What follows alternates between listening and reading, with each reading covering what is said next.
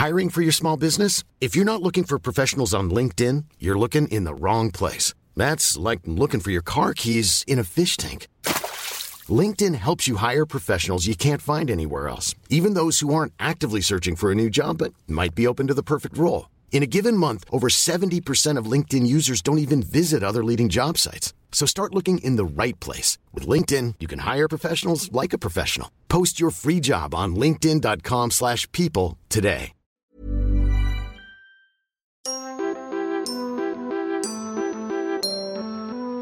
This is Three in a Bar, a podcast where we are joined by a different musician every episode. I'm Seb Philpott. And I'm Verity Simmons. I play the trumpet. And I play the cello. Our guests could be from any part of the music world. We've spoken to pop stars, composers, orchestral musicians, singers, musical theatre performers, and lots more. We chat about their careers, ambitions, and get a glimpse into what makes each musician unique. Shall we sing the song? Oh, don't make me sing the song! Three, three in a bar. Hey, I tell you what, auto tune is a wonderful thing. Three, on, Seb. First round's on me.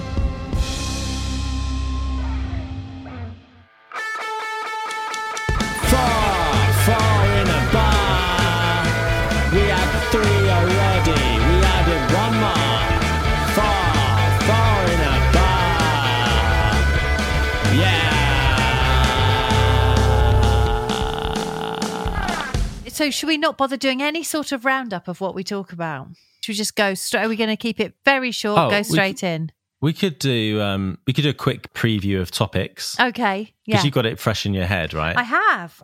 I've got it All right. freshly written down. let's let's just do it. Okay, cool. Come on. Um Um, hello. hello. No. This, I think this introduction is going to be problematic for us because because we basically introduce everything in the interview, don't we? Yeah. We were ahead of ourselves. Mm, We were almost too prepared for once. Um, this is part two of a conversation with things musicians don't talk about, an excellent podcast that we are friends with. And basically, if you haven't listened to part one yet, then stop this and go and listen to part one. It's on their feed. There's a link to it in the description of this podcast somewhere on your app.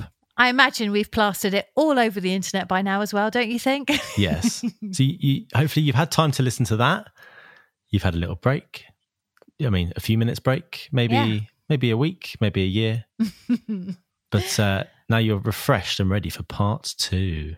Oh, and boy, is it worth it. There's a whole lot. So the tables are now turned on Rebecca and Hattie. Uh, Yeah. They interviewed us. We are now interviewing them. Um, well, should I give you like a little brief uh, idea of what we chatted about? Yeah, I would love that. Not you so much, Seb, oh yeah. but, Well, the thing is, you, but you'd like to know I don't too. really remember because it's like a couple of weeks ago now. But you've literally just listened through it and decided what bits are going in. That's right. It's all very fresh for me. So, so look, we chatted a lot about how the podcast started. It was originally just Hattie. and We talk about that and how Rebecca came to join the podcast. We also discuss how they've done so much at such a young age. Actually, sickening. Um, they're brilliant. we talk.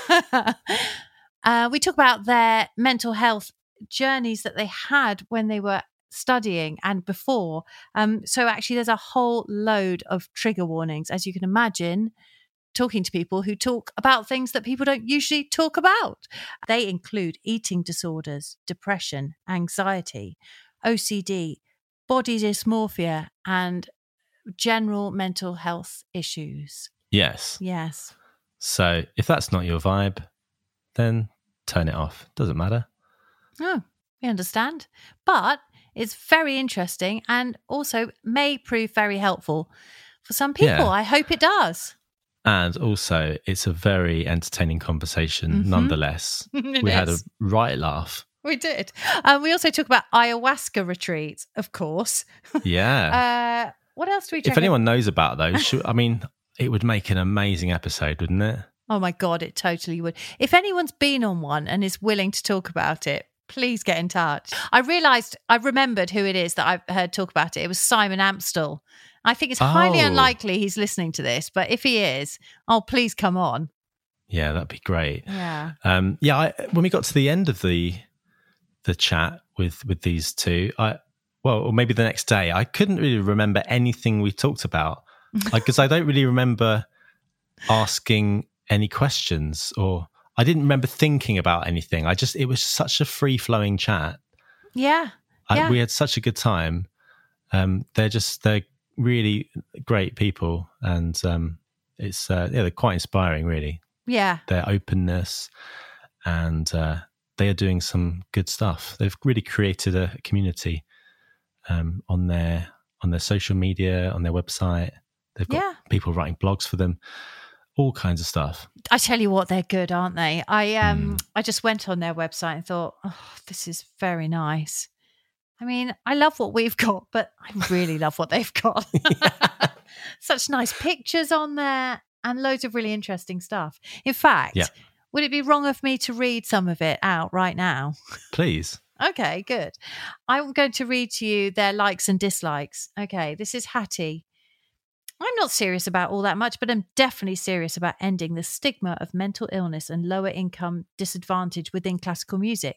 Since graduating from the Royal College of Music in 2020, I've discovered that my friends are the lights of my life, that my cello playing improves when my self worth is focused on other things, that a flat white is the superlative coffee, that Joni Mitchell is my soul sister, and that I have a fear of ice cream vans. Oh, so does Theo. There we go. Um, further dislikes include all companies and their oh no, oil, not all companies. She doesn't dislike all companies. oh God, sorry, no, oil companies and their sponsorship of the arts, gardening, and the Central Northern and Piccadilly lines. Also, the tunnel at Green Park can die in an ironic hole. Oh, that is There- the worst. it is the worst. There's a way of avoiding that though. If you go up to the ticket office and Oh. back down again, okay. head towards way out, Yeah. go up the lift, not the lift, the elevator, Yeah. or up some stairs, go there and then go straight back down again. And that, that cuts out that whole bit. Oh, top tips. But I, I think it only works because there's three lines there, and I think it only works for two, two of the changes out of the three. I think I've done it a few times and it's blown my mind every time. Oh God, I'm going to do that next time. Fantastic. Um, well, I hope that's helped. Well, it already has. See, already we're giving with this podcast. Perfect. Um, do you want to hear Rebecca's likes and dislikes Yes, I'd love to. Okay, good. Um, after stumbling my way through the Guildhall School of Music and Drama and the Royal Academy of Music, I've been getting to know myself a bit better. It turns out that I enjoy getting frustrated about diet culture and mental health failings, dreaming of getting back into running again, laughing at my cats, having identity crises, dabbling in calligraphy and making things look nice, and devouring dirty vegan burgers. Nice. I don't like who my Spotify Discover Weekly thinks I am. Climate change, when people honk their horns, car not French, weight loss tips and conversation or talking to people on the phone. Interesting. Fortunately, we did this one in person. Yeah, no phones God. involved. uh, we didn't drink, did we? We didn't. No. Um, we we drank non-alcoholic beer, Yeah. Which Yeah. is uh, all the more surprising that it, it just went by in such a blur, such an enjoyable blur. Yeah. Um, so we uh, should we just get into the chat as Let's as, do as podcasters always say. Come on. Okay. Uh, well, this is uh, part two of our chat with things musicians don't talk about. Hattie and Rebecca. You're going to leave that that long silence and then just tumbleweed.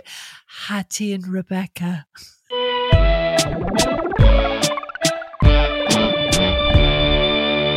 Should we sing your um I'm you singing there?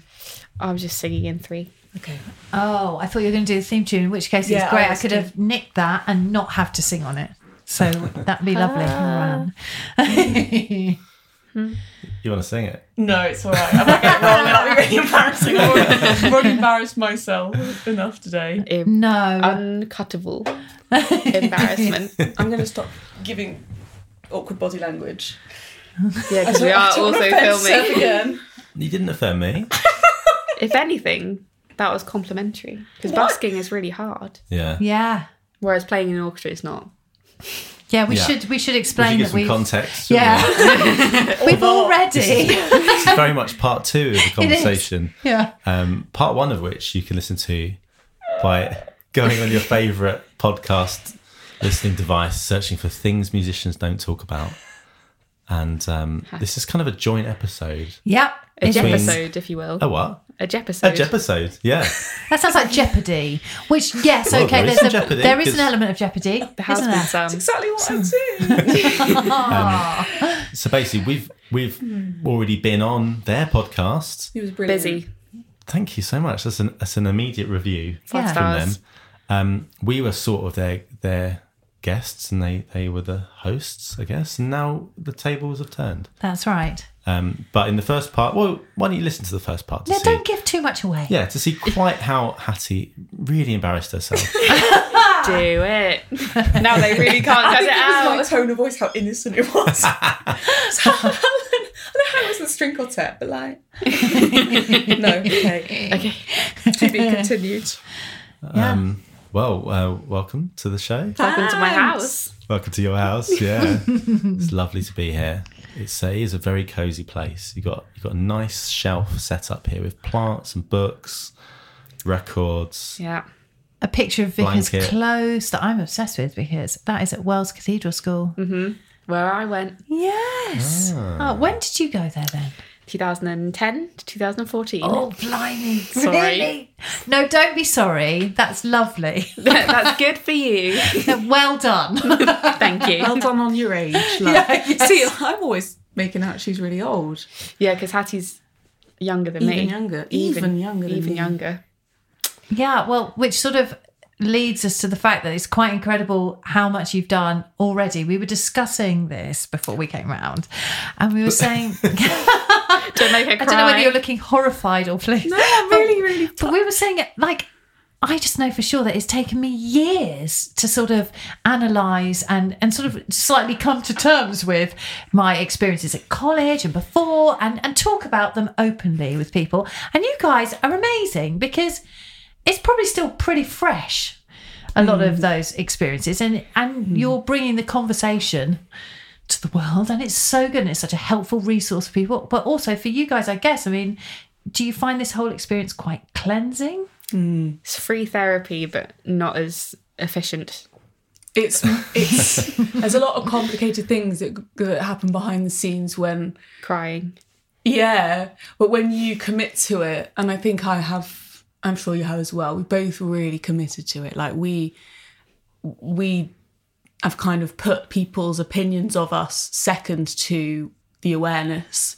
Um, but when you do that, you often get people getting like getting you wrong and i think the thing i've struggled with the most and i still do to this day and i don't mind admitting it but my family find it really hard like my mum she's really supportive but like some of the stuff i post and some of the stories i post that i like really honest she finds that so hard because it's like as a mother i can imagine it's an immediate like what did I do wrong? Like that's my baby. Like mm. watching the struggle and like reading about the struggle, I think she's really struggled with that.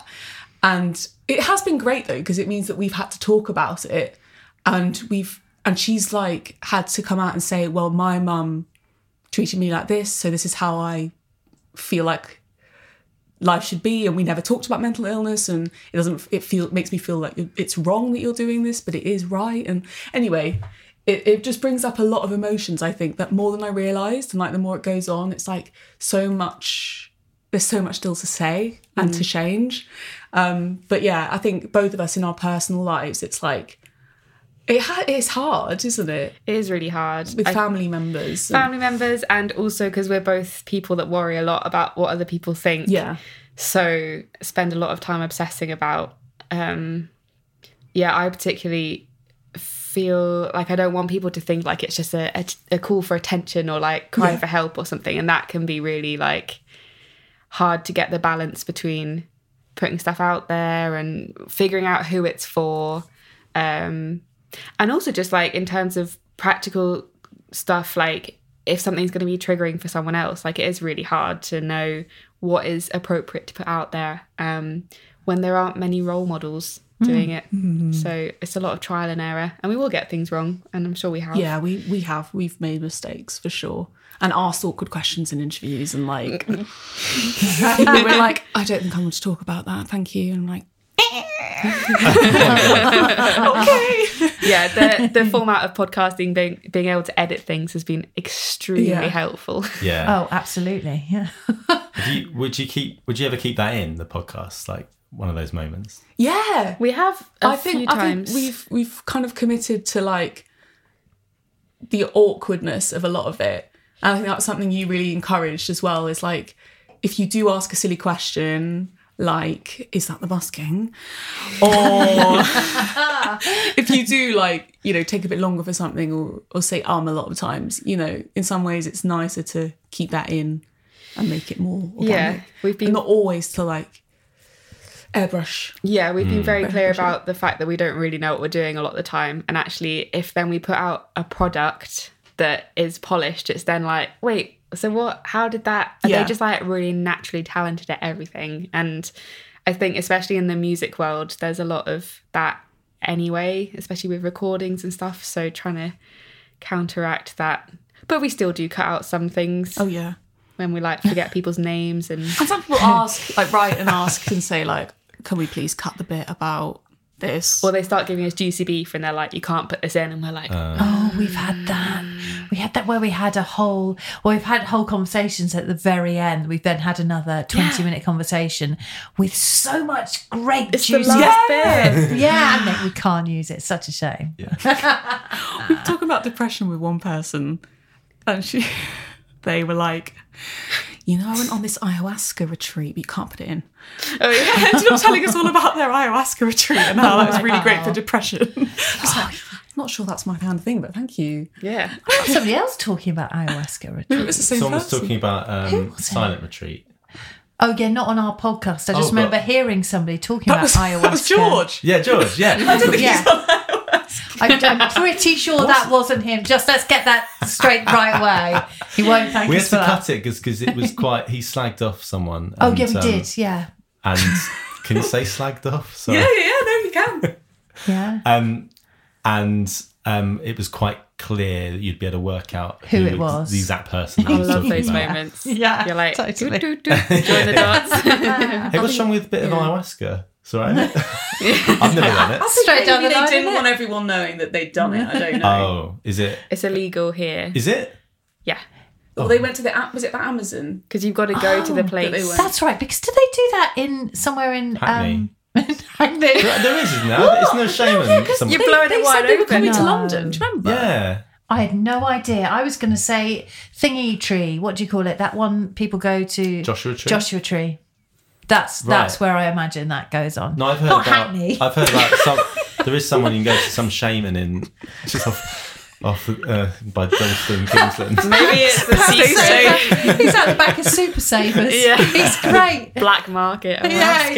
exactly. Um, Keith yeah, the shaman. Go, you go and you spend the weekend there. I think you just um, In this find out- alleyway. Yeah, I think it's in a nice, warm place. You know, uh, I've never done it, but I've heard about it. You know Yeah, I've an never done awful it. lot about this. It's hilarious. Do you have a lot of people come back and want to sort of vet what they've said, or uh, have you had to send to quite a few people beforehand?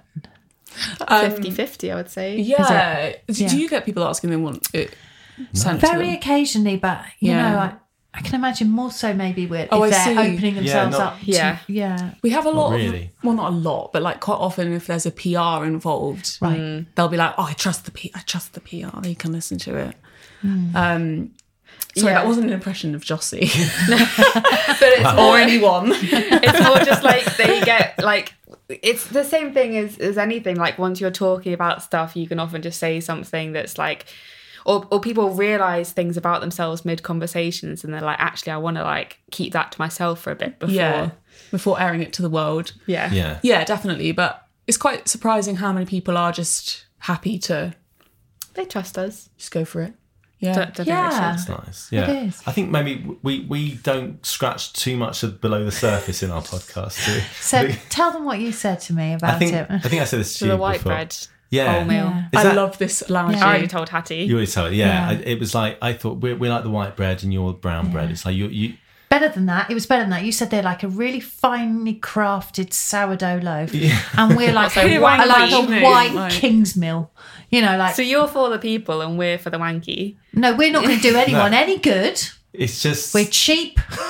This is so untrue. But it's No, like in Peep Show, I like feel you're like the dessert. all the You're the podcasts of yours I listen to have like really stayed with me though. Yeah. Ah, Because like I don't know why you think you scratched at the sur- at the. I'm feeling Sometimes- quite passionate about this. Oh, well, sometimes thanks, sometimes Hattie. we do, but it's um I don't know. No. It, it doesn't always happen. Um Okay, because so, I sometimes tend not people to listen to those ones. sometimes people just um maybe don't I don't know, they're just not expecting to really go into their feelings and stuff. So they don't. Bloody Um, feelings. Whereas yeah.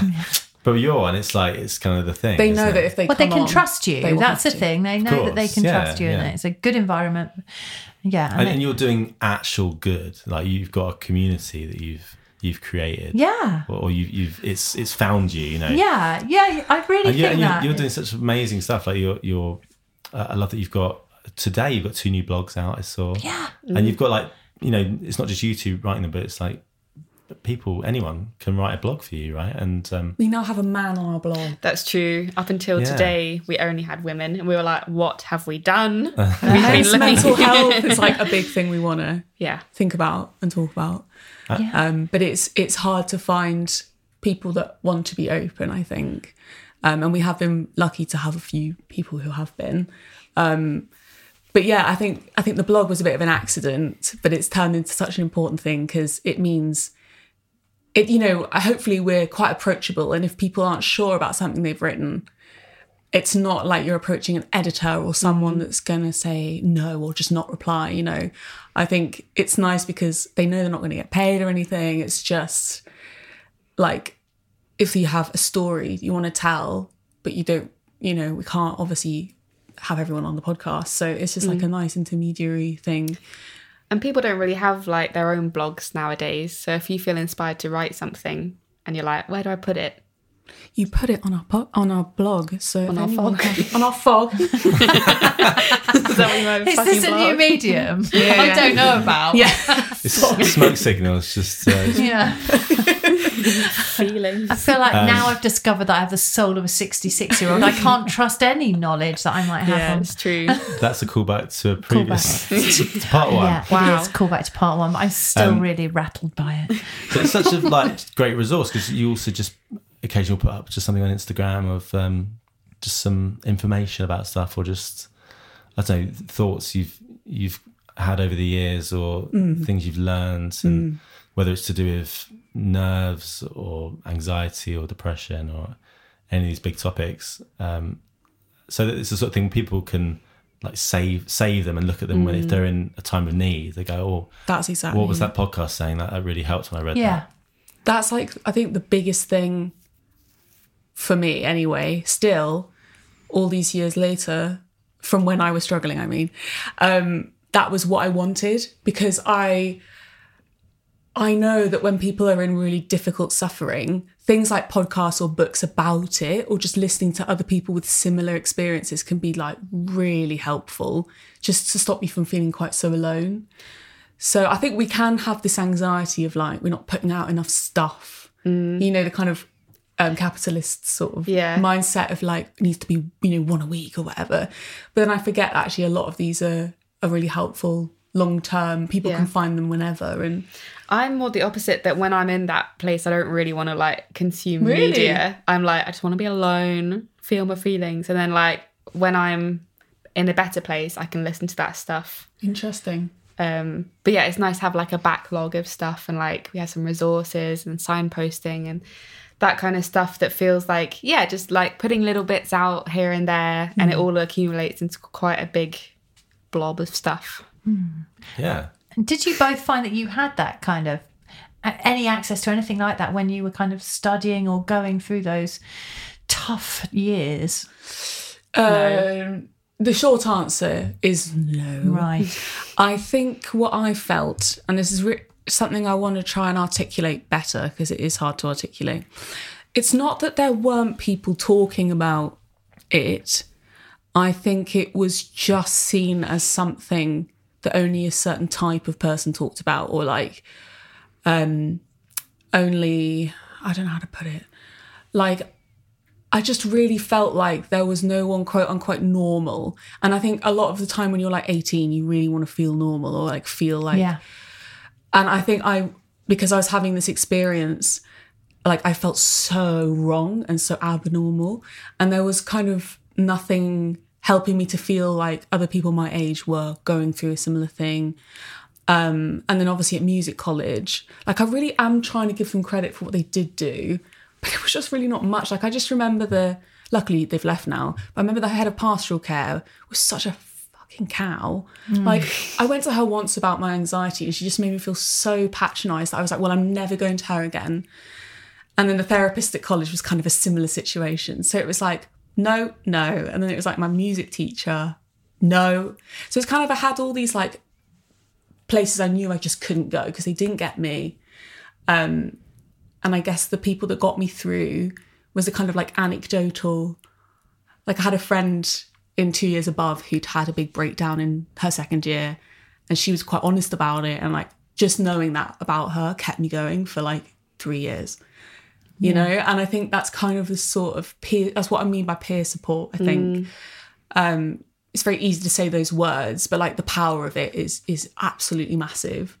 Um and also to like now be someone who's who lives with a mental illness and has a job and a podcast and you know lives a fulfilling life even though like i still still struggle with it every day.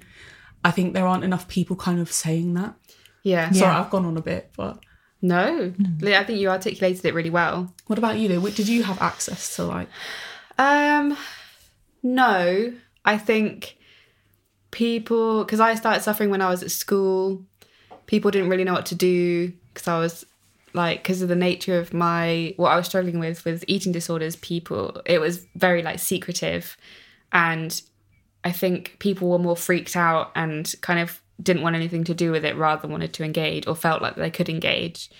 Um, but then with mental illness and stuff, I felt like I didn't realize that what I had was a problem um, because I'd been suffering for so long. So then I didn't know to reach out and I didn't.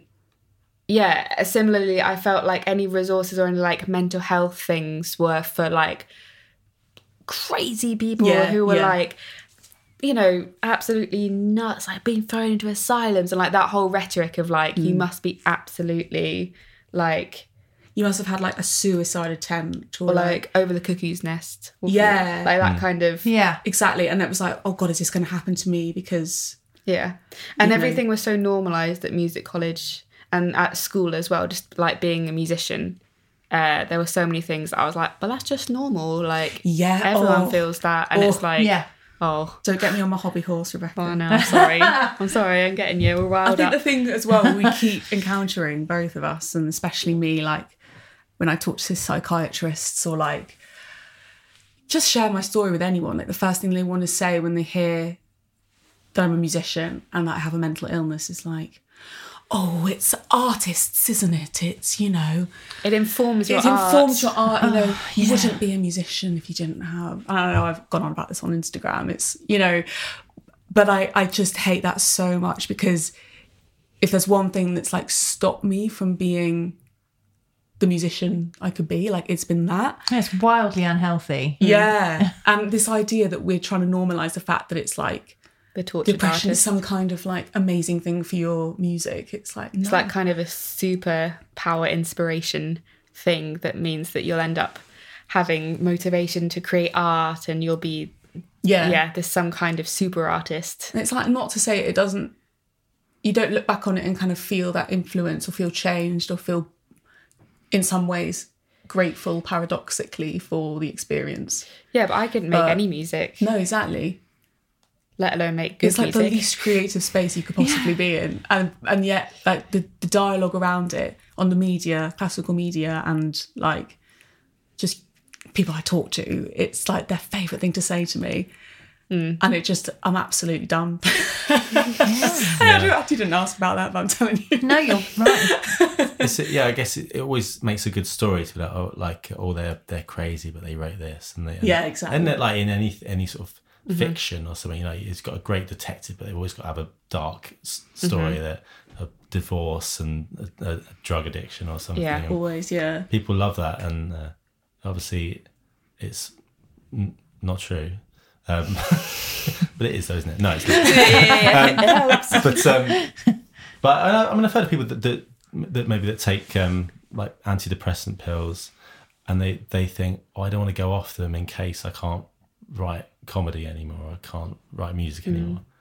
Um, so even you know people that it is happening to them, like they they don't know what to do because they they go, what, how, what if I can't create anymore, and it's sort of locked into it. Um, You know, so I don't I know. think that's really. why it's so important that you know that like you are doing having this conversation make it public because i i think it's very i think everyone probably feels very isolated and when i've read some of your posts i read something that you had put up and it was about um playing the haydn cello concerto for six months That was on into- your TikTok. and your TikTok, which was Oh, yeah. fantastic. But I just, I thought, I, okay, yeah, yeah. everything, it, like I could just absolutely see it. I was like, yep.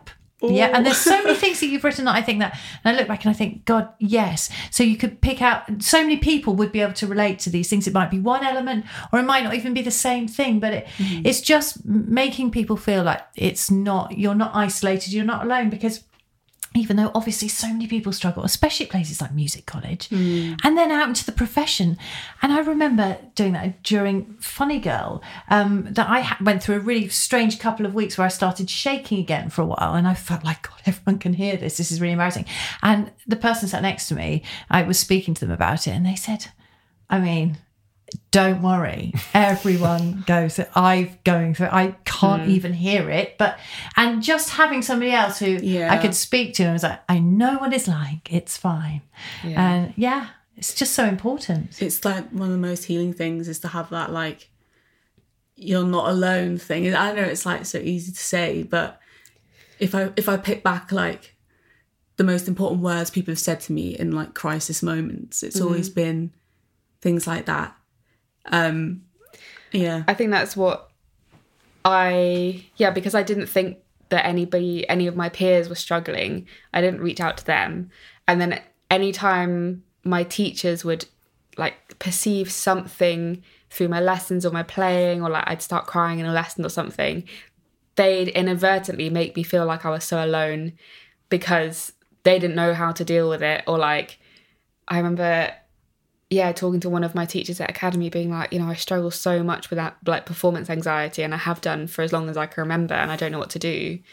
And they were just like, yeah, I don't really know what to do. I don't know what to say to you because I, I haven't experienced it. I don't really, I don't Yeah. have anybody else that I teach that has this problem. So, and you're like, oh, I guess I really am the only one then. Even though I And thought was this it? was like, yeah, that was They it. didn't say, um, I- but I could introduce you to this person. No. and I was like, okay, well, thanks. Oh. That's I've had, fixed. that's so far. I've had exactly the same thing. yeah. with injury as well actually Yeah. of like you know i haven't been injured or or like or i was injured for six weeks and it worked if i just played through the pain and then it went away and it's like Oh no. And we have talked about this a lot in terms of how teachers have so much. It's not fair on them to have to have all this.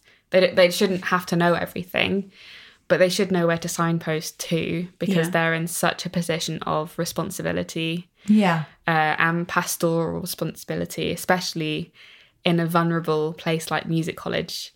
Um, and they're just not trained or like equipped to deal with that kind of stuff, unfortunately. Not think- necessarily yeah. through fault of their own, but just the way it's set up. i think it's Yeah. something as well we're trying to start thinking about how maybe we can either campaign or like think about how that maybe could be implemented because yeah it's it's ridiculous how It comes up time and time again. It does. And Yeah. it's just like if only they had just pretend like or just for once, you know, let their ego go and just say, I don't know how to help you, but I really want to help you. Rather Yeah. than either trying to fix it and doing it wrong or making out Or be like, next excerpt, or please. gaslighting you, yeah, or like just staying silent and making it really awkward, like oh. Um, so yeah, like people's relationships with their teachers, like it's big. But I think a lot of the stuff that I write about or think about um, is now coming out of having that distance, and I haven't been professionally playing now for like two years, um, and it's like every few weeks I'll just get another kind of weird I don't want to call it a flashback it's not exactly but like a weird kind of nostalgic moment about college and I'll ponder on it for like a few days and I'll be like that was wrong like that wasn't right that doesn't feel right. Um, I think a lot of it comes from having that distance now and not playing and in some ways I'm like oh does that mean I I'm, I'm playing for myself like I do a bit of like fun fun gigs and stuff but I think now that's not my prop- proper job. It's not what I do for a job. I feel like a lot of it's a lot clearer. Yeah, and do you feel like you have a different relationship with playing now when you're? Oh my god, yeah. Is it? It must just feel quite freeing, doesn't it, to some extent? It's like the best Oh, feeling. You like Good. it. I absolutely love it. Like I'm really obsessed with it in a lovely way. Oh, that's great. Yeah, it's like I'm really interested in Learning the trumpet. in learning the trumpet, in just like listening to it and and and just you know I might not play for two weeks, but then spending you know a bit of time just like thinking about weird sounds and like making weird sounds or like covering some kind of Queen song. Are you an artiste? yeah, Wow. it's just like not taking it quite so seriously anymore. You know, it's like Yeah. I've let it go, and in through doing that, it's like brought so much. And yeah, I think I feel like my skills are more in talking, and I feel more fulfilled when I'm talking and supporting musicians and writing rather than playing. Yeah. and that's not the same for everyone, obviously. But I think there are a lot of musicians out there who maybe need to be given the permission to like put it to the background for a while. Um, and yeah, it's the best thing I've ever done. I don't know. I feel like this is a lot more serious than than before. Because we're jokers. we're absolute. You have like You proper absolutely questions for us. Um, did you did you have did you know you had some some mental illness before going to college? Like, Um, after, or did you have it in your in your teenage years yeah. as well? So my my story is like a bit different to Rebecca, where so I, I had so I have OCD, and it started when I was like seven, um, and it was very intense back then. So it was things that you just wouldn't expect a seven year old thinking about. So all my obsessions were around like the idea that I might murder someone or that I might go to jail for um, anything. And then I had this big one about, you know, throwing myself off a bridge. And like I knew I shouldn't be thinking these things as a seven year old. Like I knew that I should be enjoying my life and like um playing and stuff. But like all day, every day was like just consumed with these horrific thoughts. Um, and that went on for like five years. And I didn't have the vocabulary to tell anyone about it because I think my parents are going through a hard time. And um, I just knew they'd overreact. Like I just knew they wouldn't understand. And they wouldn't have. They, they've admitted that. Like they didn't understand what OCD was or that it could be portrayed in the way that I have it. Um, so yeah, five years. And in that time, I developed different really intense obsessions with like extracurricular activities to try and like take away the intensity of the OCD. So I like had a massive phase of horse riding where like that's all I would do, and then a massive phase of gymnastics where that's like I never knew this. all I would do. and then I found the cello, and it was like finally it was like an attainable one because I can't own a horse, and I really don't have the body for gymnastics. I was quite I was like quite flexible, but that was about it.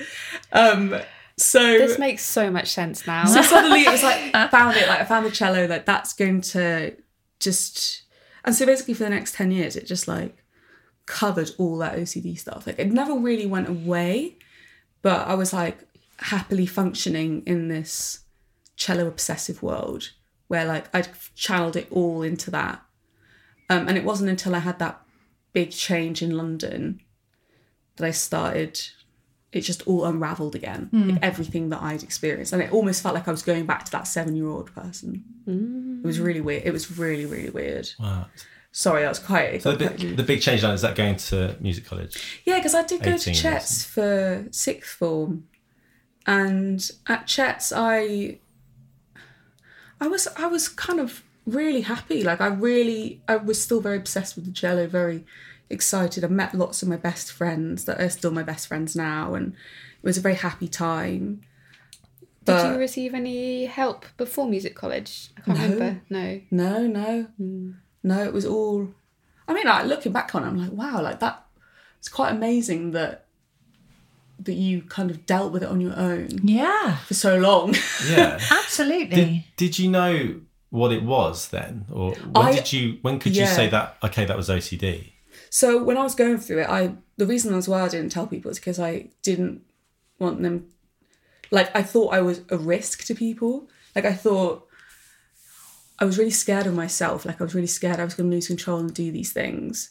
So Oh, it's such a little person. I It's know. so hard for a small So- child. That's such a long time. Yeah. it was really 12, long, like- and it was like it was always morphing. I had a really funny obsession with Um, because OCD can also come in like intrusive images, hmm. a little bit like PTSD, but like you just get the same image. And when Michael Jackson died, his face was on the newspaper everywhere, and for a a year, all day, every day, I would just have this same picture of Michael Jackson constantly in my head. oh, blimmin' That's heck. actually was terrifying. really horrible. That is horrible, but can I just say, I actually had a picture of Michael Jackson's actual picture on my wall. So every day for a year, I had his image in my head So- too. Which, which era did you have? Which, That's really was it? funny. I had bad era, Oh yeah, bad yeah, era yeah. Michael You guys are so You look good similar. then. This is even more twinning Literally, going like on. you had there the we are. you had the real image, the and in some act- parallel Yours- yeah. I was like, You had- Yours was imagining- manifested. Mine was very much there. You had like 2007 Michael Jackson. in your- Yeah. in your, Yeah, in your head. in my Oh, head. that's It wasn't good. He wasn't having a good time. Bless him. no, I mean no. not bless him really. No. Honestly. Yeah. No. Quite frankly, no. Um, but yeah, so before that, it was all just sort of. I just didn't know what it was. I interpreted it as just like the. It was like the biggest secret. I remember just thinking like, this is like the one secret you will never tell anyone. It was like that. It was like locked in my brain. It was like absolutely never. now it's your whole The key identity. is a girl. you have a whole Exactly. bloody podcast about it. And then I was at, I don't know, I first got CBT in my first year of college after having like a big, awful breakdown. And I was, I think I finally was like, I'm going to tell someone about this. And I was, I basically packed my suitcase ready to go to the, like the mental hospital. I was like that ready to be taken away in some white van. Like I was so convinced I was going to. And she was like, you know, this is OCD. And I was like, no, no, that's like hand washing. Oh, I don't do That's that. like tidy bedrooms, I'm actually it? like quite filthy. you know? I'm a little bit disgusting. I think you've got the wrong, the wrong, the wrong disease. Um, but yeah, so then I just, I think when you have been struggling with something for so long, you know so little about it. I think I just researched relentlessly. So yeah, and and actually through opening up about it, you would not believe the number of musicians who have got in touch with me and like talked about it. And like Yeah. it's just incredible. Like the number of people who have suffered with it in silence and still do. And i think there is some like connection between obviously having this like massive desire to work and like commit to an instrument and then maybe having that darker side of like obsessive thoughts hmm. so it's something i'm very interested in obviously yeah it's pretty much my whole identity now. Is it a certain type of OCD you have, or yeah types, right? so it's like i suppose people don't like this term that has been put on it but it's called like pure ocd yeah. I've heard Oh. I've which heard is of like this, purely yeah. obsessions Yeah. because i don't have i have some outward compulsions like i blink really hard when i have a thought that i don't like or like i hmm. s- do that on my ear because i have musical obsessions as well um that like repeat in my head all day and like to try and distract myself i'll like hit my ear to make a new sound but a lot of it is like mental reassurance and like avoidance Yeah. so it's like not obvious to other people Yeah. so it, that's why I think a lot of people go undiagnosed Yeah, I think it's like an average of 10 years some will be suffering before they get diagnosed with it. Oh, God, Yeah, it's a lot. it's a long time. And Rebecca, because I, I was thinking exactly the same thing that you were just saying about going such a long time and outwardly seeming like people not being able to realize what's going on. And mm. and reading in fact it was that very same tiktok where you're talking about presenting um you know d- doing really well at your masters doing mm. getting into college having a successful run through on the outside mm. People not probably noticing what's going on probably presenting like everything's fine. Was that a big deal for you then going through college that you did you want to put up in front of everything kind of being perfectly normal? Yeah, I I mean, for my whole life I've always been like a an overachiever and somebody that just I mean, especially when I was a kid, I was always doing things because my parents wanted me to, or like I wanted to please them, and um, was always quite academic or like performed well academically, even if I wasn't that academic. Um, and yeah, I mean, that was my identity, like being the achiever. Um, so when things started to go wrong, it was like, oh no, like I can't, I can't have things going wrong. But I also didn't really realize that things were going wrong because, especially with the way that eating disorders work and just like general body politics, you know, if you lose weight, people are very complimentary and see that as a very successful thing. And also, exercising is a very high flying, successful thing. And um, another part of how I dealt with things was just to isolate myself as well. So people didn't see me when I was suffering. Um, and I always seemed really busy and therefore successful. But actually, I was just by myself or exercising or stressing or something. And it's, um, yeah, it's something I really struggle with is showing people when I'm having a bad time, which is why the podcast has been so healing for me because Hattie's always a mess. So so she lets me be a mess with well her. done hattie That's all right. Fifty percent of my days are bad days, but that's we muddle through. we muddle through. um, but yeah, it it was yeah very very much a big part of my struggle was not letting people see what was really going on, um, and it's kind of hard when it was another thing that like I assumed nothing was wrong with me because I was I was still doing fine at everything, um, and I never wanted to draw attention to the fact that anything was wrong, and people wouldn't ask if anything was wrong because nothing seemed wrong on the surface. So it just seemed like, oh, but people have it much worse. So what have I got to complain about? Um, that was Have you found much- it like more disabling as you've got older though? Like in your freelance life, do you find it harder to hide? to either to hide or like to keep going Yes. through a mental illness episode or whatever? I think COVID was a big part of that for me, and that because everybody stopped. Um, it was like the first time in my life where I properly stopped doing everything, um, and I basically like slept for two years Yeah. because my whole body was like, "Thank God!" oh my God. Uh, and I've yeah found it very hard to get going again after that, but kind of that's kind of a good thing. I've had to rebuild it in a mindful way rather than just from the old template of how things have been.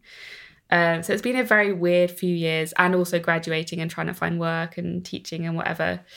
Um, but yeah, I find it very hard to just keep going now through it. Because like you explaining your old like academy schedule, like But was it completely? you don't want to know actually. I was full do- on. well, I was also running marathons, uh, literally, and training. Like we'd have like orchestra rehearsals all day, and I'd go for like a 10, 15 mile run in the morning before, and then go teaching after. And it's like, So would you get quite poorly then? Because I guess there's only so far you can do before your body goes right back off. yeah. Um, I used to like my immune system was awful. I didn't have periods for so many years. Oh. and um, my energy. It was weird because I because I was running a lot. Like you get kind of adrenaline and stuff. So I was running just off like adrenaline and caffeine all the time, uh, as a lot of people are. Um, but So you didn't notice your depression because you kind of covered yeah, I it just kind of went for a run. instead. which is actually kind of funny because a lot of people recommend that anyway. They're like, if you feel, if Yeah. you like, for your mental health, go for a run or like do some Yeah, so you've got jog on written just there. Yeah. Great book. Um, and like as much as I do agree with it, it's also yeah for me it's like that kind of how I ignored everything. So At the time, did you did you think oh, I feel great? I'm running and I'm I was like, fitting everything in. yeah, and- I'm amazing. Like nobody else is doing all this. But then I would be like, if I'm so amazing, then why am I so sad? um, and I very much placed my whole identity on all these achievements. And like, it wouldn't just be like my trumpet achievements, it would be my running achievements and my teaching And achievements. there And, were some running achievements. Oh, thank you, honey. Um, She ran very fast marathons. Oh yeah, go on. Um, but yeah, I couldn't not succeed at any of them. And looking back, I'm like, how did I do that? And then I'm like, oh, because I was ignoring my thoughts. Yeah. Yeah. Yeah. Did you run with music on or, or Yes, I could never run without block it all Yeah, out? Block, block it out. out. podcasts, Yeah. um, running to time, you know, Yeah. always something. So do on. you run now or do you find that you just have to just not do that? I don't do it at all now. Um, I'm currently seeing an eating disorder therapist to kind of work through the last remnants of that kind of stuff. Yeah. And we're trying to work on, um, yeah, movement at the moment in and, and creating a relationship that's healthy Yeah. with it. Um, I did have a thought the other day. I was like, I want to go for a run, but like just because I want to have that feeling. Yeah. That was the first time since I can remember that it wasn't like I want to go for a run because I'm feeling so and so about my body. or like burn it off. Yeah, I've eaten or exactly. So um, she's not said that I can never run again, but she said it's probably best if we don't start with running, Yeah. Yeah. which is it's been like such because also my brother moved in a few weeks ago and he's like my whole family runs. Oh no, that's tricky. Yeah, and it's like I had especially when on I adventure holidays. They were that kind of family. Oh, Wow. Wow. cycling holidays, that kind of stuff. So, um, yeah, like especially when I wasn't really running, but was like kind of trying to run still, they were like, How's your running going? Like, that would be, always be like the first thing they'd ask me. And yeah, my brother runs like every other day. Um, and it's very much part of his identity. So it's been quite a big challenge for me to be like, okay, no, I, Yeah. I'm different. But that's a whole thing, isn't it? With um, just exactly what you just said about having your brother here and him running. That's kind of the same thing with music, and you, you probably mm-hmm. find this as well, Hattie. That thing about, and of course you, Rebecca, as well. But the thing of other people talking about their achievements in music, and mm. when it's so linked up with your own mental health, if you're around mm. people who are doing things, and that's so tied up with your own personal value, Yeah. value. It's very hard to block that out or to have so a hard. reasonable relationship with that, isn't it? I mean, still now, like, I find myself being jealous constantly. Oh, yeah. Of, like, even though I've decided, like, "Mm, it's not for me. You know, if any, you know, any cellist that gets a good achievement or whatever, like, there's still this awful part of me that I'm really like, don't like. That's kind of really annoying. Oh that it's not- yeah, Like, come know, on. That's just musicians. That, like, But I it's- hate It's the insecurity of being freelance that you. You you always want to know how somebody got something, and you want to know their path, and you want to know whether somebody else is doing different practice than you, or more practice, or like everything is so isolated that you like jealousy is so natural, mm-hmm. and because we're taught to be competitive Oh, from yeah. so such a young age that yeah, I don't think jealousy is talked enough about mm-hmm. yeah, at all, it's a big thing. It's huge. Mm. and it's okay. Yeah. How do you feel about that? I was thinking, I, I think maybe with a bit more, a few more years down the road from you guys, just only a couple, but I don't know. Sixty six. I don't know. I, I, I don't really get that jealous. I don't think. Mm. I, I think I think Are I there try- not people, certain people, and I'm not going name names, that are triggers for you? I don't. Don't want to just tell you everything great they've done. Yeah, or you just see them and you go, oh, I just don't want to know what they're doing actually because it's going to do my head It's in. going to make me feel Guys, he doesn't have to feel the same as us, okay? I know. So why, why does he want to Well, drag maybe him down? because he- Why is it? You are at the opera house now, so maybe I'm just jealous of you, Seb. I'm certainly jealous of you I'm- asking. I, I don't know. I, I maybe I'm, I'm I don't know. I'm I'm happy with my career. I'm very happy with my career, so, and it's like very varied. And I, I I'm a big uh, like believer in. Well, I I'm, I just think being a freelance player is is the best because you can just do everything, anything you want. You don't have that security, but I think that's the only drawback really that that someone in an orchestra has. Because I think if you if you're a member of an orchestra, you just be you just be annoyed all the time. Like, oh, we've got to do that thing next week. I don't want to do that tour, and I don't don't want to go to America. Like, I was right pay. We'll Japan next week. um, and I don't know. I um I so I I'm I'm just pleased people get a job. I'm like that's great. It's just what you want to do. Like that's so cool. You've obviously worked so hard to get that, and um I don't know. Maybe maybe it's know, a bit more experience. Like I don't, and I, I'm just I don't know. I've done some good things in my career. Uh, if it all ended, if I couldn't play the trumpet, I would be happy. I could do try and do something else, but I would be sad. I would be really sad though. No, but I think that's like a really healthy place to be. It's like now we're all really jealous of you. yeah, it's mindset because it's Yeah, like it's not everything though, which is like I think that's where it gets really toxic. yeah. Is when it's like everything for someone. Yeah. And so much Hmm. of my jealousy comes from insecurity and uncertainty.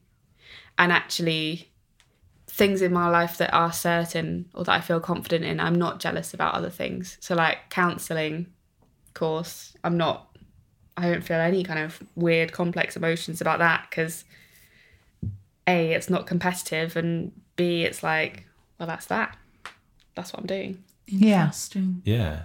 Mm, yeah, that's interesting. Do you yeah. also find though that uh, we were discussing this in part one, um, having more things in your life, different elements. So, like you're saying, this counselling course, but also with the podcast and just a whole variety of things that actually, because you're placing less importance on your playing or you know that element that you can rationalize. So some of those jealousies sort of subside a bit. I'm saying that because i i think that's how i feel. I think i i was saying because it from a place of insecurity i'd Yeah. be thinking oh wow they're doing really well. And Yeah. you know some people i think oh that's great. Other people i might feel a bit twitchy-eyed about. But um i think i feel that far less than i did now. I haven't had those kind of feelings of creating voodoo dolls or anything for a while that's at actually least. not a bad idea. Yeah. really stop that these days. That's true. Actually, it's probably is a quite like because all those feelings are heightened at college, aren't they? Yeah, mm. Oh, although yeah, I, I would say for me, it's I've always been at risk of doing like spreading myself too thinly, and that's been a big part of my identity and like my mental illness as well. So I'm trying to learn to like, yeah, not place too much importance in one thing and like still do a variety of things, whilst also, I I think I've said this quite a few times on the pod that I. I do a lot of things sometimes because I don't feel enough confidence in one thing. Um, so I'm like, I've got to not put all my eggs in one basket because I don't truly believe, believe that I'm going to be good at just one of those things. So it's yeah, fine fine line to walk. yeah. Yeah, absolutely. Yeah. It is, yeah. But um, things like the, the podcast. I mean, you're you're the only two people that can make your podcast. Yeah, and, And as you are as well. well, but it's Different type of bread, mate. it's. Yeah, we're not competing because I feel bad about the bread thing. I don't. I don't mean to feel feel like yours is boring.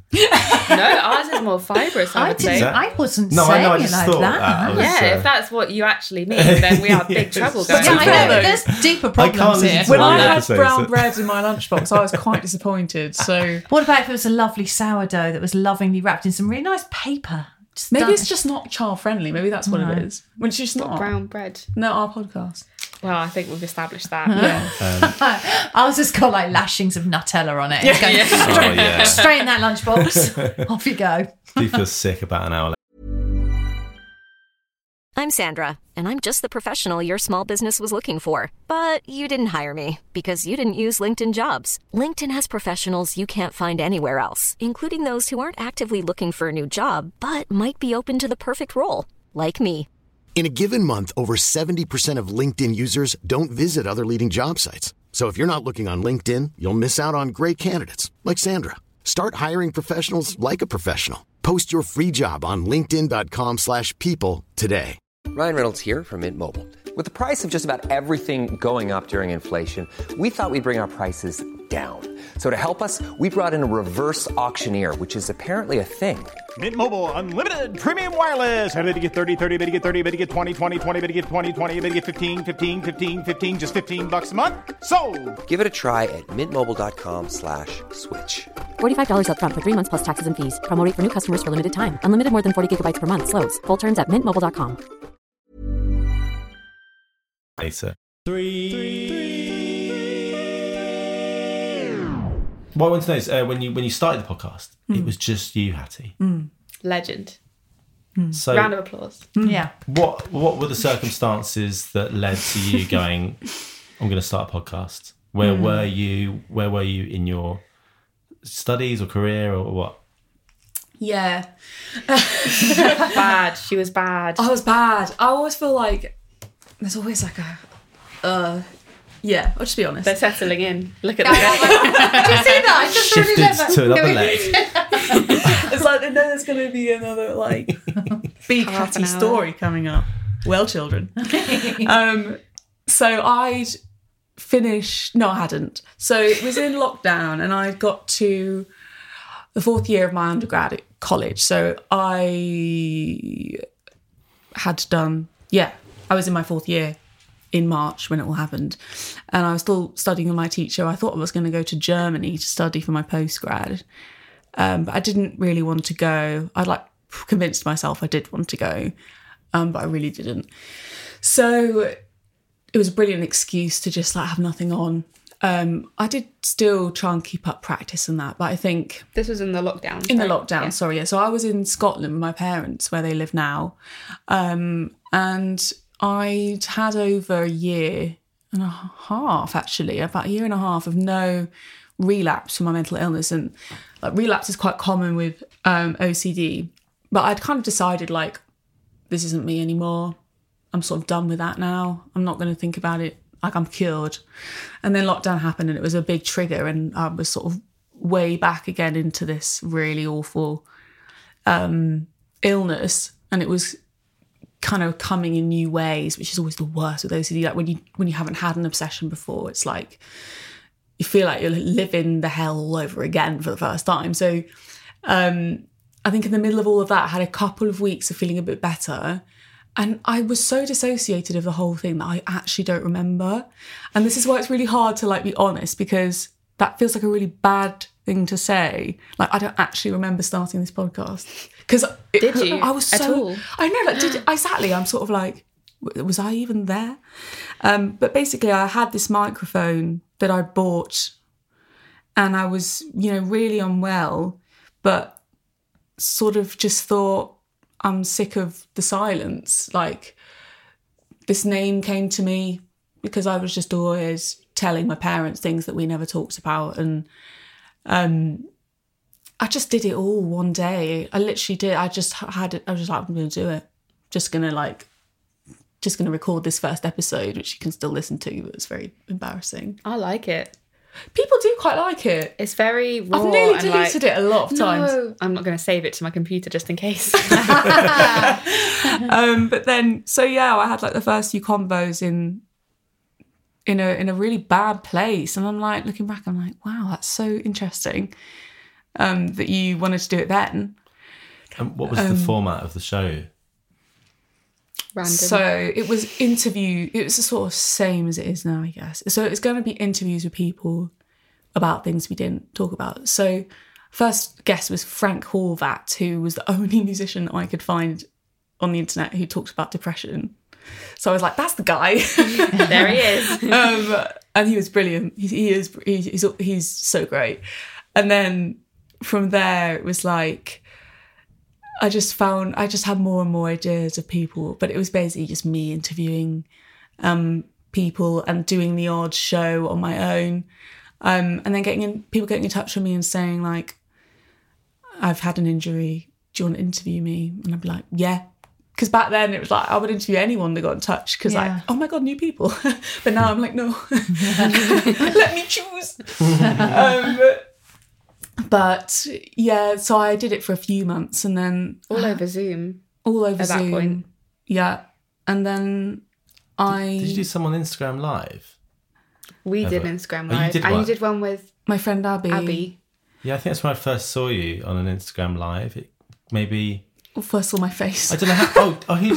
I, who was Maybe. it? Abby. There was Abby's a there might have been one before Abby. I don't know why it popped up on my thing to watch. Um, Oh, weird. And I'm sure that's where I first saw you. Hmm. But I don't think I followed like you or, or you like when it was right. your one. I don't know. I don't know. I'm so not you sure. don't but think you followed it when it was just me? I just no, I oh, no. No, it's no, okay. I know. I, I just I don't I. remember. I just remember the first time seeing on some sort of Instagram Oh, live thing. That's when I first heard about it, and then, but then I I remember listening to your episode where you interviewed Rebecca, yeah, and yeah, uh, that was quite good because you're a trumpet player, and I was like, oh yeah, no, look, been through. I'm a trumpet player.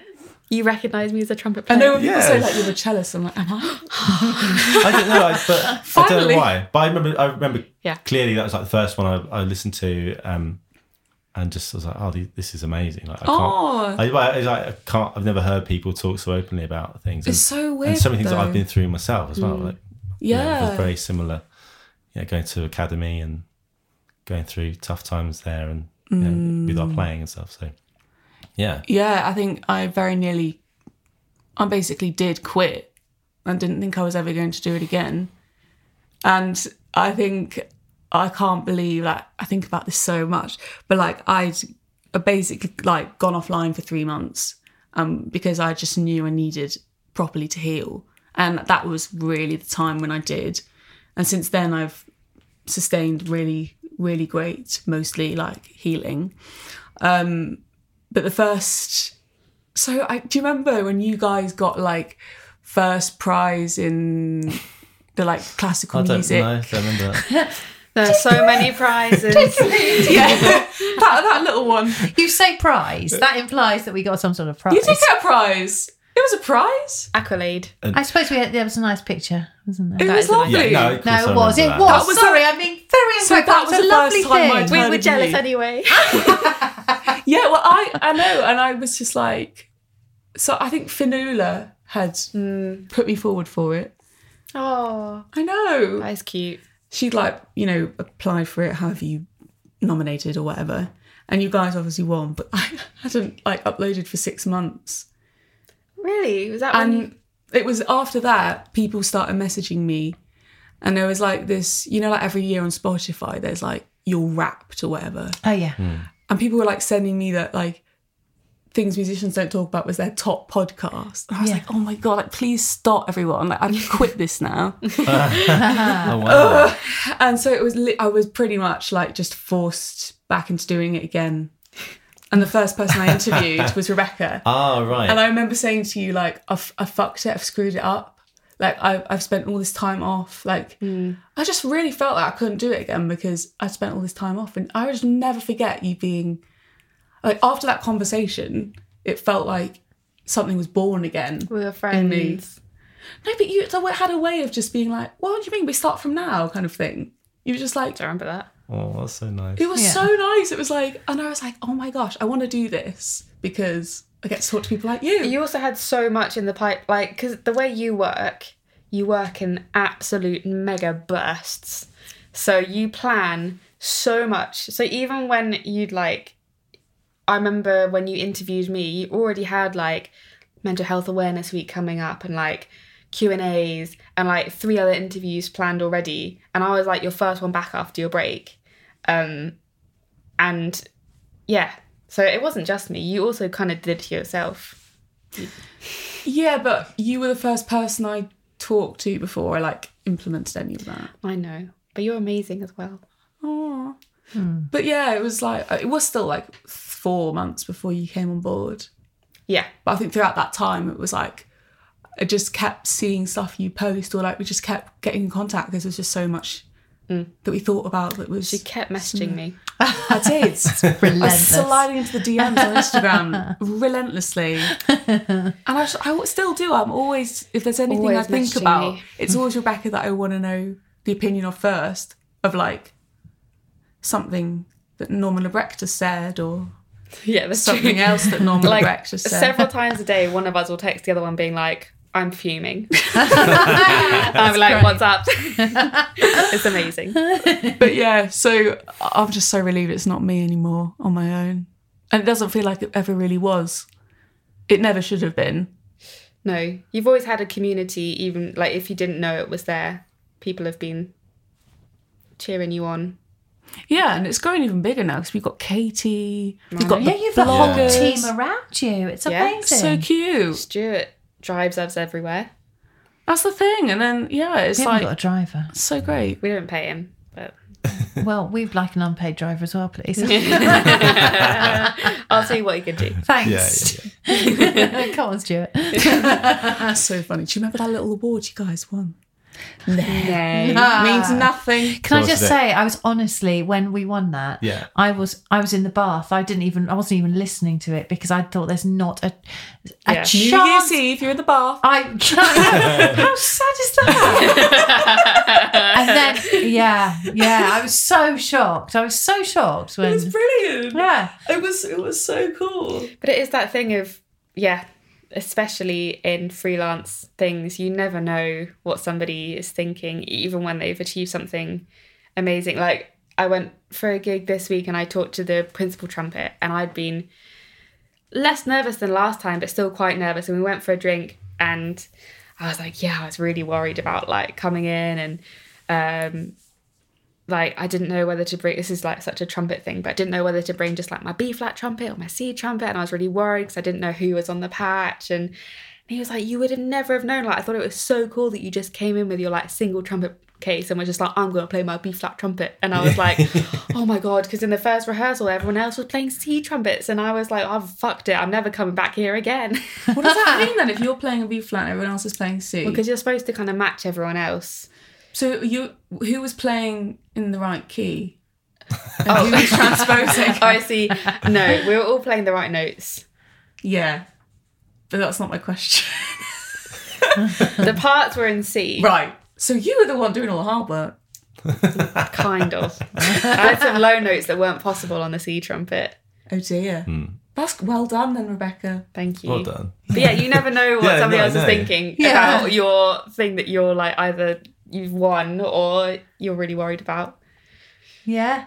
Yeah, I that is the first time I heard about you actually because I remember that came up and I was like, oh right, I hadn't heard of that podcast before. That's cool.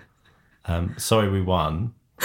I Sorry, think it's oh, very it makes sense that you did. I had been on a hiatus and It's good I to couldn't air your with- grievances with now. winning. Yeah, let's get this out here right now. in it wasn't the time for me to win. Don't worry, Seb. You would definitely win it. If, I'll if win it was- If someone it was- nominates us. Yeah, if, If it it, was on happened again, now, it you'd be you guys without doubt. Oh yeah, we know that. Hattie, you That's can't it. say that. We're confidence. slow No, you do. remember? Like if they did a special Kingsmill special award for most white and scrumptious bread. You know, they do that like 50-50. yeah. Yeah. This is this episode. Oh, This with a is 50 50 episode. Yeah. Yeah. I love that. Love it. beige bread. yeah. Lovely. Or what about the one with the crust cut off you can buy now? oh, disgusting. Yeah. Oh, blimey. That's just That's a lot of waste, isn't it? Yeah, that's what mm. I think. What's, happening to that those crusts? You love it, don't you? That's Crustless. Well, I hope the crusts mm. are going to like chickens or something. Are they allowed to eat bread? oh yeah. Ducks, they're not. Ducks shouldn't. Don't eat bread, give them apparently. bread. Really? No. No, I mean, we good shouldn't them. tell them what they can have and what they can't have. Yeah, let's really. not It's up to dictate them, to, those it? ducks. duct tape. Hey. Oh no, someone's asked to switch lessons with me. Right, Hattie's zoned out. right. Replying to our We should emails. let them go. Let's let them go. It's all going down. No, no, no. This wasn't. This wasn't a cue. This is just me Hattie's still technically Enrolled in a master's that I. Are you? Are you? the northern. The No, you're not. At the Northern? You're at the Royal Northern currently. what? she got her lesson timetable the other day. Oh, you're kidding me. I was like, Hattie, I forgot. Tell Hannah Roberts I didn't want to do it. how it. have you paid for it? No, no, no. Fuck that. I gave them nothing. Hang on. Is this year one? You've started. Do you have a like, of- pigeonhole of- there? That's good. What about freshers? All these freebies. Oh, yeah. Oh man, get up there. I never went to freshers and never planned to go. Yes, You missed it now. I've missed it, thank God. Yeah, I, I thought I was going to do a master's. Well, so did they. And then I was like, keeping my options open, but also really knew I wasn't going but to they're go. still scheduling you in for lessons. Hannah Roberts sent me a timetable. And I sent her a reply being like, I've changed my mind. See, I had to like pay. There was a whole hoo ha at Academy where we had to like pay most of our fees before we even started. yeah. That's Like- awful. Yeah, like before funding had come in. I don't know if it was the same. yeah. So I don't know how you've managed to enroll on a course. They sent me You a beanie even- and everything. What? The Royal Northern sent me a beanie and it said, do what you love on it. Do what you love. Black Ah. beanie. That's what you get for the Royal Northern these Yeah, days. and my And so you decided not to go there. Yeah. 'cause you're doing You what followed you the- love. just like, oh advice. lord. I was like, hmm, I've got a beanie, thank you, that I like. I don't want this one. But now my dad wears it when he's doing his chopping in the wood. He's doing what he loves. it's good. Do what I love. Oh, but anyway, that's just me procrastinating right to the last minute. I love that. anyway, Thank I was about you. to round up for you. No, that, that is an excellent roundup. Finding Thank out that you. you're enrolled on a course somewhere else, you It's so shouldn't be good. here right now. It's nice to just get qualifications that you're not even trying for. yeah, exactly.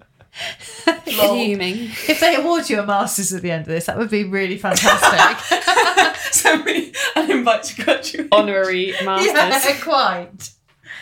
Masters in oh. podcasting. Yeah, perfect. Lovely. Thank you so so Yes, much. thank you. Brilliant, guys. guys. Thank you so much for asking Wonderful. interesting questions and for being lovely hosts. And And back you at you. too. Back Back at at, ya. and back at you. And I feel such like we're great always going to company. play the Back- back Uno at you. reverse card. Yeah. we should do a rap to finish. Oh, Okay, good, because you I'm start. notoriously good at that. You're good at rapping. The only one I know is that like baby rap from Justin Bieber. Just wanted to say thank you, guys. For the pod, pod, pod, Gotta rhyme it. French Uh, fries. for the pod. Oh, God. I'm just searching for my reading glasses. Come on, Verity. Oh, sorry. What am I trying to rhyme? Stay, go on, give me a give me a line. Uh, thank you for being such great interviewers. Oh no. That's a hard one. yeah, but it's you guys who are the da, da, da, doers. Hey. Uh, boom, ch- boom, ch- boom, ch- Uh, and if you go to the countryside, you see some moors. Oh, and the horses get turned into gluers. Yeah, that's it. That was very quick. Lures. Glue. Gluers. Well, there we go. Oh, that was so much fun. I love Yeah. talking to them. And who'd think you'd use the word so much fun when you're talking about like quite hideous things, actually? Yes, yeah, but they've um, they've rolled all that in in glitter, made made lemons out no lemonade out of lemons, and Made uh, lemons out of lemonade. Oh no. what a skill. no, they've done. They're doing a great thing. It's good. It's a good show. Go go and subscribe to it. I'm sure you already have because you've listened to part one. That Yeah. was part two. Subscribe to that, and uh, hey, maybe there's some new listeners today from from their uh, listenership, uh, Oh. who have come and listened to to us. Well, that would be lovely. Hi, guys. Hello, Everyone's welcome, welcome. here. and um, please stay as long as you like. Verity's just poured a glass of wine. Oh, I actually have. Look, What have you got there, Verity?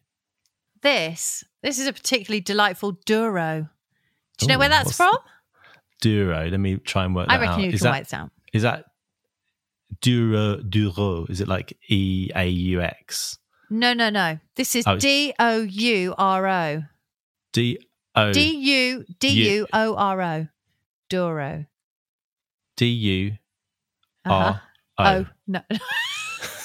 no, no, no. D U O R O. Duro. Oh, Duro. Yes. Do you know where that is? Um, Duro. Duro. I was trying to think what sort of language that is. Mm. Du, Duro. The Douro Du- Valley. I'm not Is helping with my Italian? pronunciation. No, no. Uh, you're in the right. You are in Europe. Spain. Spain. No, not Spain, but very close. Um, Belgium. Much closer than Belgium.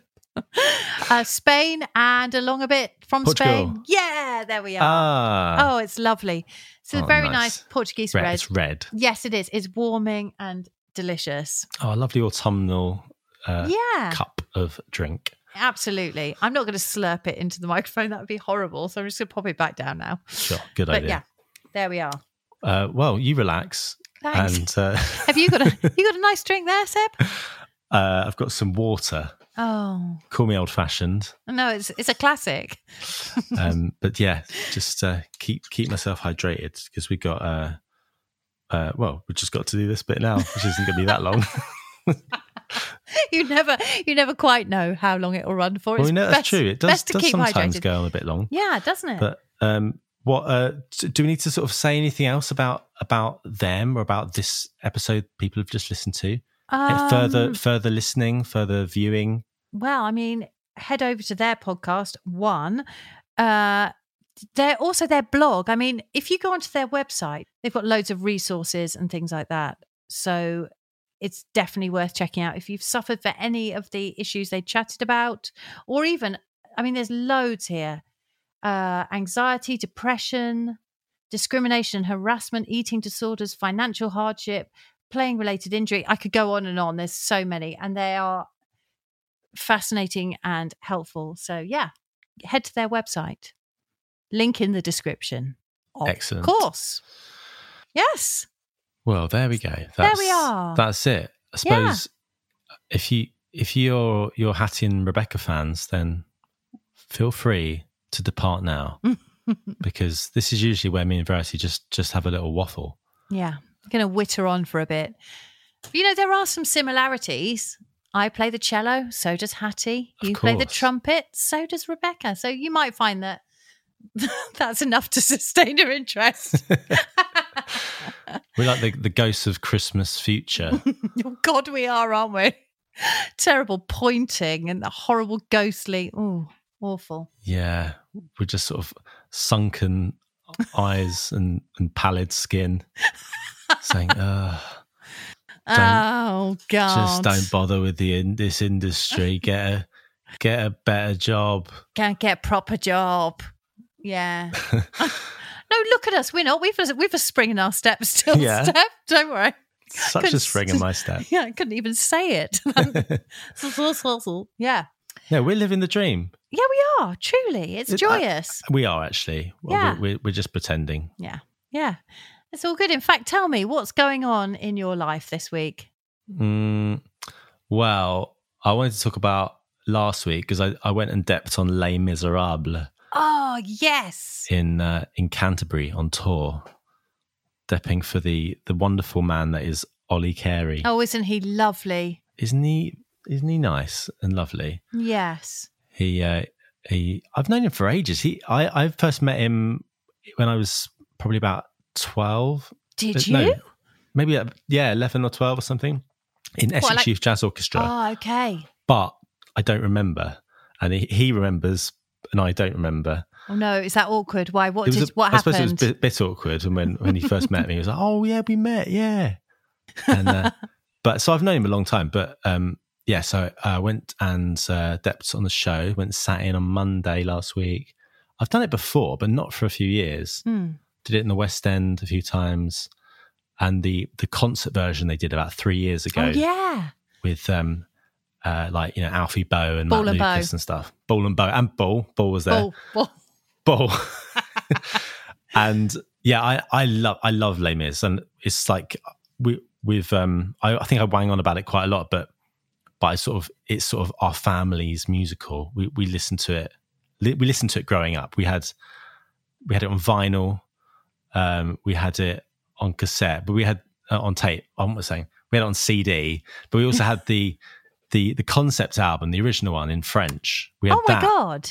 on CD. We used to listen to that in the car as well, which is wild. If you listen back to that now, if you know, if you Can know you what, what Lame has become, yeah, yeah, it's on it's on the streaming sites. Oh god, I might have a listen to that. It's great. It's great. I mean, it's be- it's better now. They- They've they've really honed it. yeah. But but anyway, I love playing it. It's, it's really it's a great trumpet part because it's it's really hard at times, but it's so satisfying as well. oh, And great. it's it's great. So it was really fun getting building my chops up again uh, for that because it's a massive blow. Yeah, how did you find it coming back to it? Did it feel quite different? Um, no, it was like the same, but it it was just. I, I'm. I mean, it's it's been a few years, so everything feels a bit different. I'm a I'm a I'm a different man, you know. You've got a different set Not of teeth. Like, well, my teeth do feel like they're in a different place, actually. So they are, aren't they? Is that They are slightly. Yeah. I had some implants done, so but I can't I can't actually bite my nails anymore, What? which is a good thing. I mean, it is, but, Also, but why I can't they've, you? they've moved my lower jaw's like to the left a little bit. I was looking in the mirror today. I was like, What? my face is a wonky. Something's happened. See, it's being hidden by your microphone, so I can't. Yeah, I'm not moving from behind this I microphone. want to you see can't it. see. No, I want to see it now. oh, oh my god, isn't it? but uh, no, so that was good. Like, yeah, yeah, building it up, like playing Yeah. it through, uh, all that stuff of malarkey. You know, of like doing. What's your show. favourite moment? What's the best bit for you The in that? Best bit is has to be one day more. Oh yeah, It's just, Yeah. it's just ridiculously good. And I know maybe people listening to this going, "It's rubbish. Les Mis is rubbish. What are you talking about?" well, it's not. It's it's really good. It's I love God, it so much. he's getting quite angry. Don't contradict him about this. it is. There's. I love that. There's a bit in it. There's a, a little cello bit in One Day More. Where it goes. Yeah, Da, what da, do you da, do? da, da, da, and I love it. And then you go da da da da da, and I love that wow. I've never It's- even noticed that. Oh god, it's so satisfying. It's probably because you're playing really loud at that point. yeah. But it's so it's really satisfying. Yeah. the bit where you go um ba, ba, ba, ba, that bit Yeah. Yeah. I mean I it sounds better yeah. on trumpet than me singing it and then the bit where it goes like uh, uh my place is here i vibe with you then trumpet goes ba, ba, ba. Yes. And it all slows down it's all yeah. oh my god it's so good so yeah Oh. Yeah, oh that God, was what- all right. Isn't that Did that. brilliant? Yeah. So Yeah. nice to go. Did you just and did you really take it in and feel like yes? Well, yeah, so- but when the, you were so the thing it. is, on I I didn't tell you this yet, but on the day of my first gig, Mm.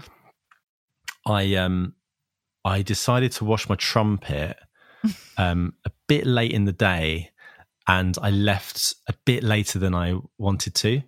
Oh God. So I, I left um I left my house at quarter past five, Mm. and I knew there's some sort of roadworks just near nearby. But basically, an hour later, I was still only two miles away from my house. no, no, no, no, no. Oh my God. Yeah, Oh, that's hateful. And the ETA said said seven twenty five to to the to not even to the theatre because it's like a pedestrianised bit uh, Yeah. in Canterbury, so it's like to the the parking space that I'd I'd found. Oh my a- on a- God.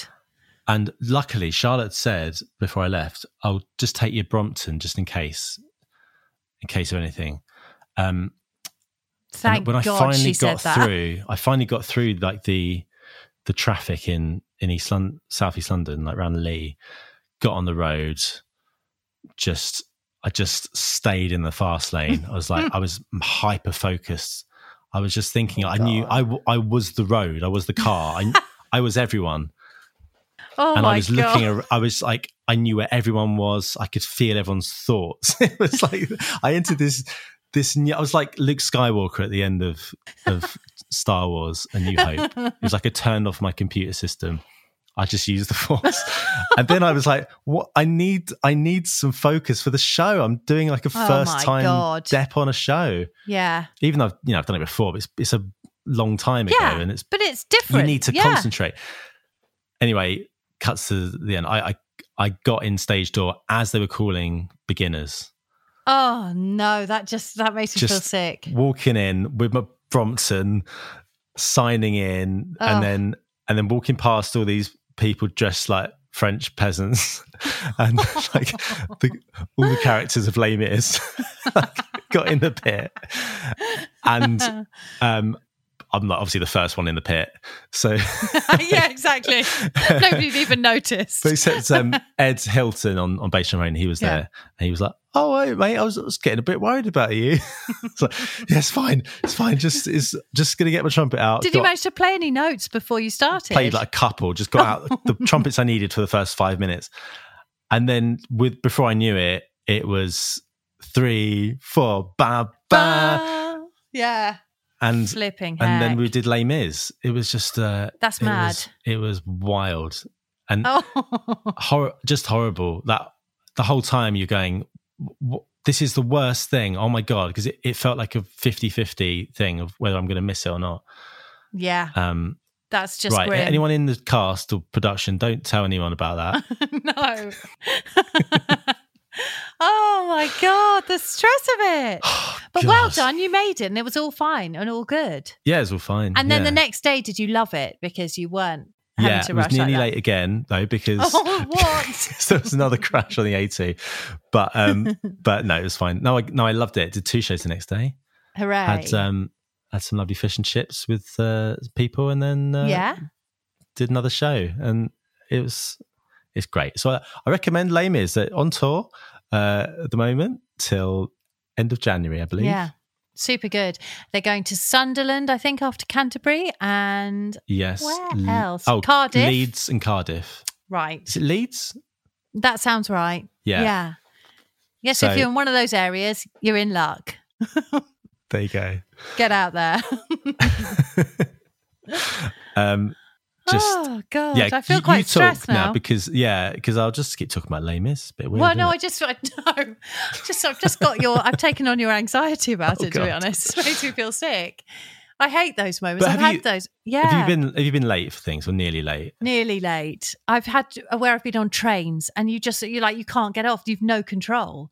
There's one train Hmm. line in particular that I've been stuck on so many times, and I've been outside of Waterloo Station, and it's like quarter past seven, thinking, "Oh my god, this today's the day. Today's the day." I've had to message MDs and people before to say, "I think I'm going to be late," but I've actually not. Touch wood. I've never missed the start of any show. I've just I've run in stressed and yeah yeah. I do Oh. remember. I don't know if we've talked about this on here before, but I remember when we did Funny Girl. That um, do you remember when that the trombonist dep was late?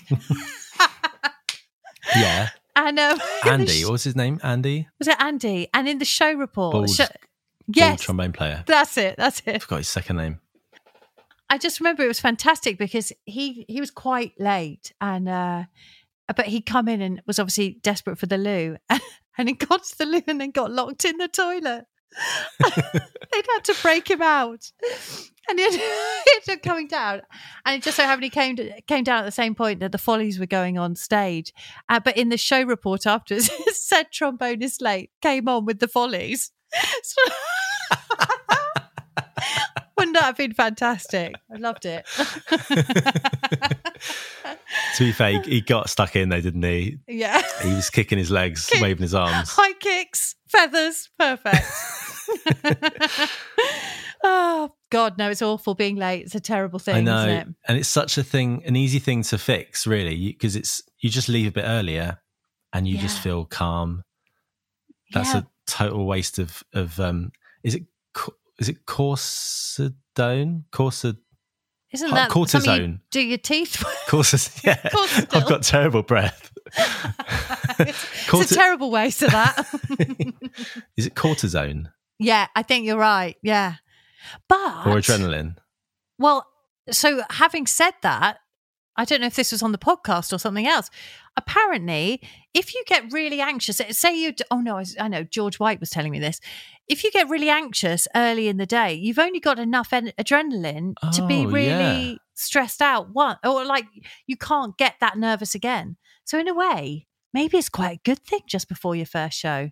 That's a good idea, isn't it? Yeah, Yeah. It, that totally. I was, I totally was not nervous at all. There we are. You used it all up on that journey. Interesting.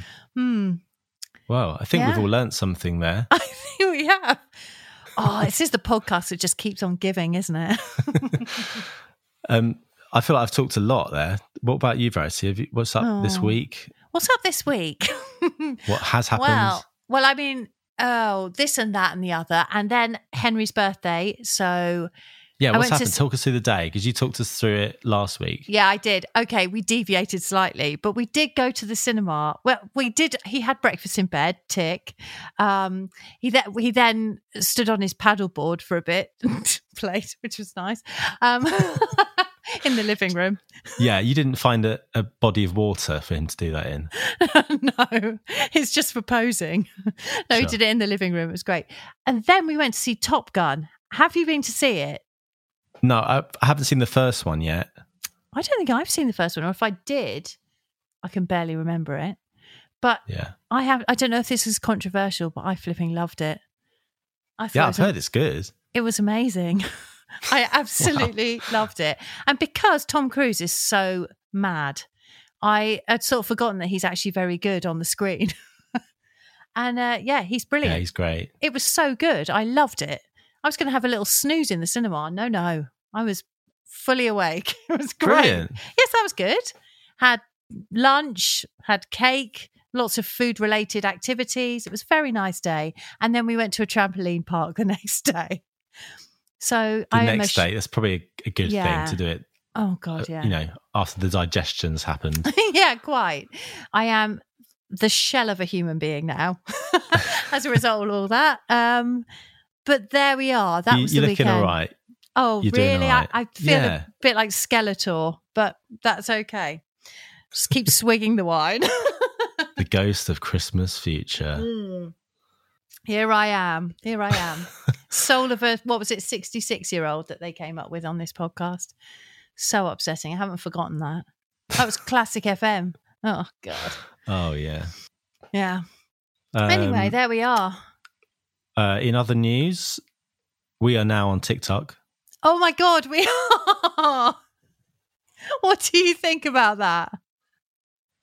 I think it's great. I think it's a very exciting new uh, medium, which is going to catch on. Yeah, I've heard. I've heard it might be big in the future. Um, yeah, I yeah, we've done a post. I'm going to do Have we another done one? one. I haven't actually looked at it yet. There's one. Done one. Oh. I'm going to do another one. I don't feel like I really captured it in the in the first one. I've definitely got some work to do to improve. I think it's fine. Just just throw some stuff out there and see what happens. I'm just going to keep throwing stuff at it. Uh, but yeah, look, we've moved into the 21st century. Well done. Yeah, well done us. Um, that rounds off our two part episode collaboration with things musicians don't talk about. Um, hope you've enjoyed it. If you've listened all the way to the end, well done. Well, blooming done. Yes. Come and join our um, Patreon if you want any more. Oh yeah, yeah. No, and No, not more chat from this specific. oh yeah, there's no more from this. No, none more. but there might be some video, maybe.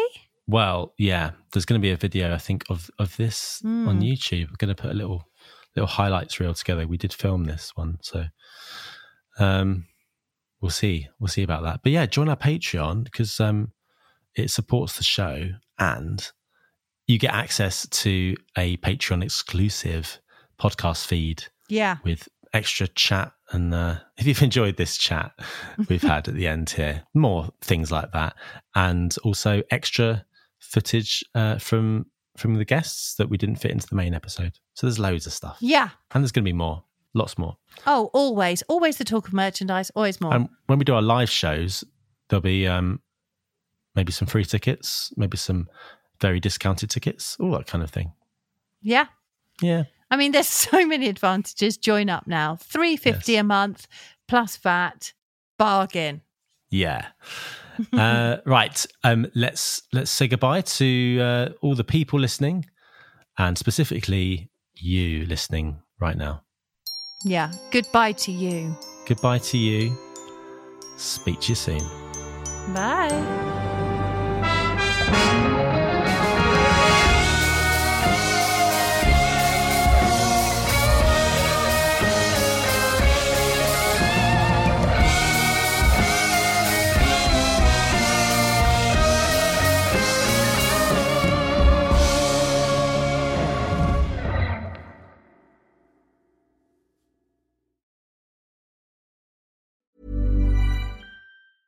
Planning for your next trip? Elevate your travel style with Quince. Quince has all the jet setting essentials you'll want for your next getaway, like European linen, premium luggage options, buttery soft Italian leather bags, and so much more. And is all priced at 50 to 80% less than similar brands. Plus, Quince only works with factories that use safe and ethical manufacturing practices. Pack your bags with high-quality essentials you'll be wearing for vacations to come with Quince. Go to quince.com slash pack for free shipping and 365-day returns.